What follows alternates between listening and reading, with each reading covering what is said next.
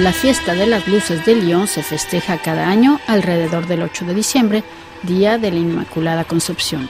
Una fiesta religiosa con velas en las ventanas que con los años se ha transformado en un festival de cuatro días con numerosas instalaciones de luz y que atrae cada año a miles de visitantes. Pero las exigencias del desarrollo sostenible han alcanzado también a este tipo de eventos. ¿Cómo seguir proponiendo un festival de luces en un contexto de sobriedad energética? ¿Estas creaciones lumínicas están condenadas a desaparecer? Audrey Enoch, concejal de la alcaldía de Lyon del Partido Ecologista, explica de qué modo un festival de luces puede cumplir con los requerimientos de la sobriedad energética actual. Euh, Gracias a sistemas de poco consumo energético, sobre todo los LED que usan los artistas en sus obras y que consumen mucha menos electricidad que el alumbrado de nuestros edificios. Hay que saber que durante la fiesta de las luces se apaga la iluminación tradicional de monumentos históricos como la Catedral de San Juan, el Palacio de Justicia, etcétera. Una iluminación que consume mucha energía y en su lugar, durante esta fiesta de las luces, iluminamos una treintena de obras que son modernas, de poco consumo energético y que van a estar prendidas solo durante cuatro horas, por cuatro noches. Así que esto finalmente representa un consumo de electricidad muy bajo. y donc c'est une consommation électrique très faible. Voilà le maire de Lyon. Merci madame. À tout de suite, je reste là, de avec vous. Grégory Doucet, maire de Lyon. ¿Para parlez español? Un poco. Ah, sí, ah, bueno. Bueno, pues le quería preguntar precisamente este, cuál es la orientación de esta fiesta de las luces en este contexto de sobriedad de energética. Eh, ecoresponsabilidad, eh, creatividad e inclusión también son las tres eh, palabras que puede eh, resumir la, ¿cómo se dice? El, el objeto de la, de la fiesta de la luz este año. Vous m'excusez, mon espagnol il revient pas tout de suite, mais. Euh, El alcalde de Lyon, Grégory Doucet, también del Partido Verde Ecologista y que hizo un esfuerzo de hablar en español, nos explica ahora en francés estas tres orientaciones fundamentales. Alors, cette année, euh, l'édition 2022, on l'a, on l'a placée. Euh, Y bien, este año hemos colocado a la fiesta de las luces bajo el signo de tres orientaciones. Primero, una fiesta de la creación artística. De las 30 obras, 17 han sido creaciones nuevas, de artistas provenientes de Italia, Suiza, España u Holanda. En segundo lugar, una fiesta bajo el signo de la inclusión, con acceso a las personas con discapacidades y propuestas especiales para las familias con niños. Y tercera orientación, muy importante, la eco responsabilidad. No olvidemos que estamos en un periodo de sobriedad, por lo tanto, proponemos obras de muy bajo consumo y la factura eléctrica por estos cuatro días solo representa un total de 3.300 euros. La verdad, no es mucho. De la fête de lumière, c'est 3.500 euros global. Oui, c'est pas grand-chose.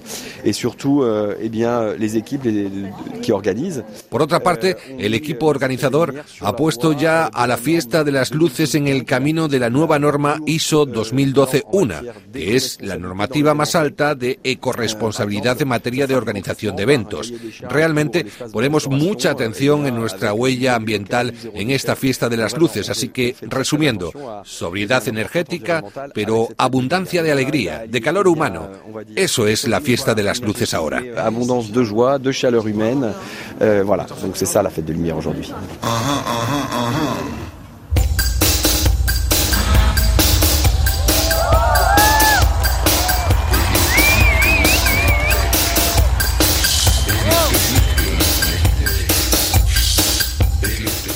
Entre las obras que marcaron la edición 2022 está el Gran Mix del Museo de Bellas Artes de Lyon, una creación de la compañía Inoc que utilizó la técnica deepfake sobre las fachadas de la plaza de Terreau. Una primicia mundial al ser la primera vez que se usa esta técnica para una proyección a gran escala. Esta tecnología de inteligencia artificial permitió dar vida a varios rostros provenientes de retratos del Museo de Bellas Artes de Lyon y daba realmente la impresión que dichos rostros cobraban vida al interpretar canciones populares.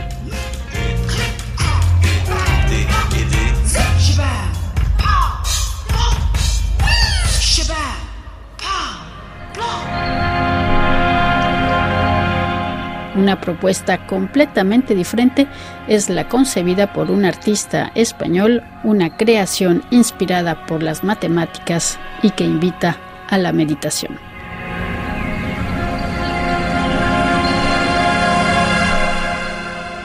Eh, mi nombre es Javier Riera y trabajo proyectando luz con geometría sobre el paisaje. Este, ¿Cómo se llama la obra que has presentado en el Festival de, Luces en, Lyon? Eh, se llama El Parque del Número de Oro y hace relación a la, a la sección áurea porque todas las geometrías que trabajo eh, incluyen en sus todas proceden de ecuaciones, están hechas a partir de un programa matemático y trabajamos continuamente con los números áureos.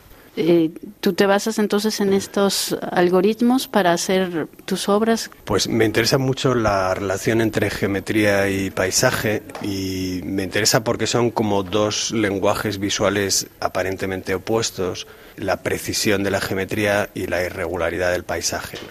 Entonces, en principio son cosas opuestas, pero de la relación entre ellas se desprende un tipo de armonía especial que, desde mi punto de vista, tiene la posibilidad de ampliar nuestra percepción.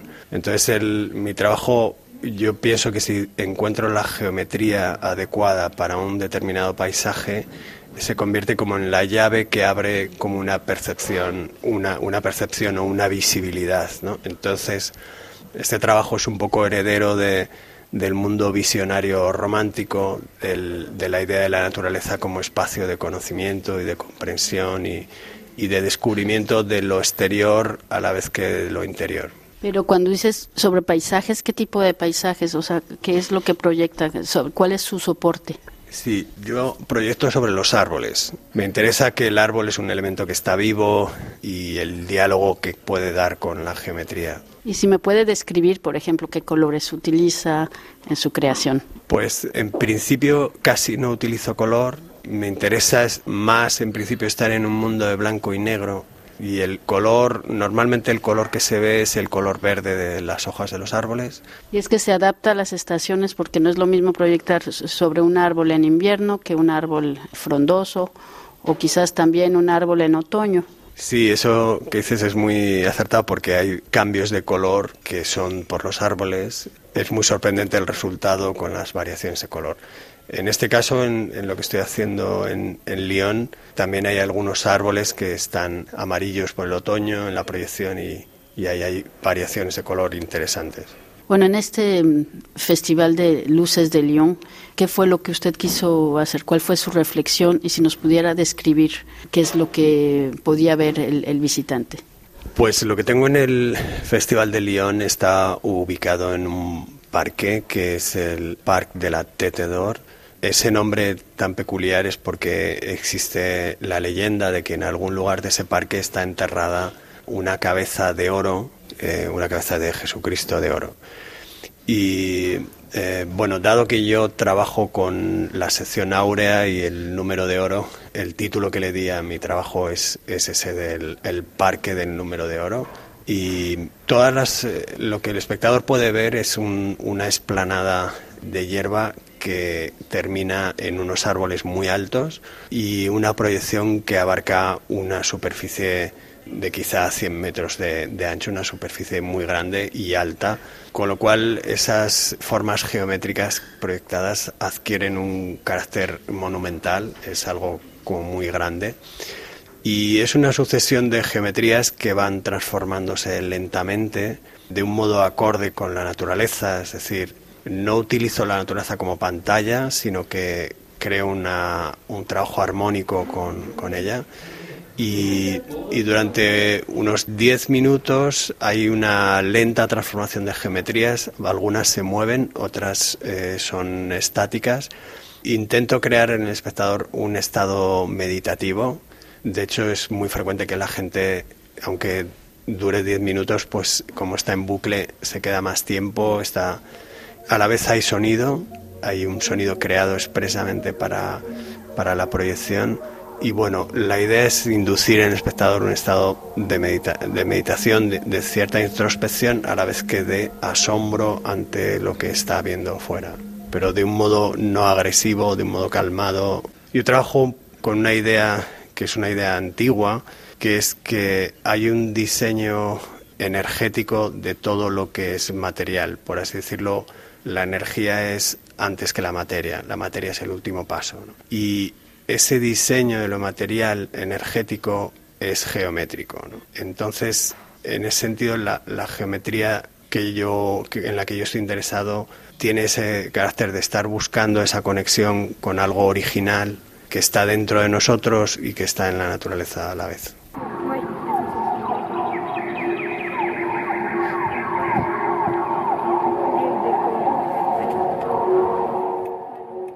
En esta instalación el Parque del Número de Oro que dura 10 minutos.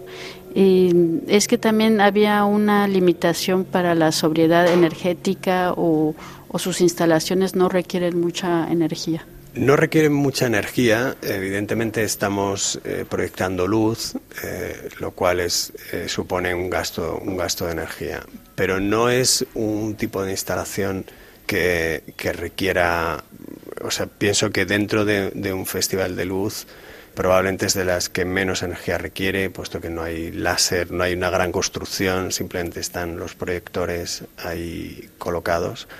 Y no, no, no es un gasto excepcional, el tipo de electricidad que consumen los proyectores es la normal, no es, no es un gasto excepcional. Bien, es cierto que sí es un gasto de energía, claro pero no es, no es extraordinario respecto a, otras muchas cosas. Y en cualquier caso, pienso que, que mi trabajo va en la dirección de hacer sentir al espectador una conexión con la naturaleza que es que finalmente es algo muy positivo para, para el, el modo en que habitamos el planeta. ¿no?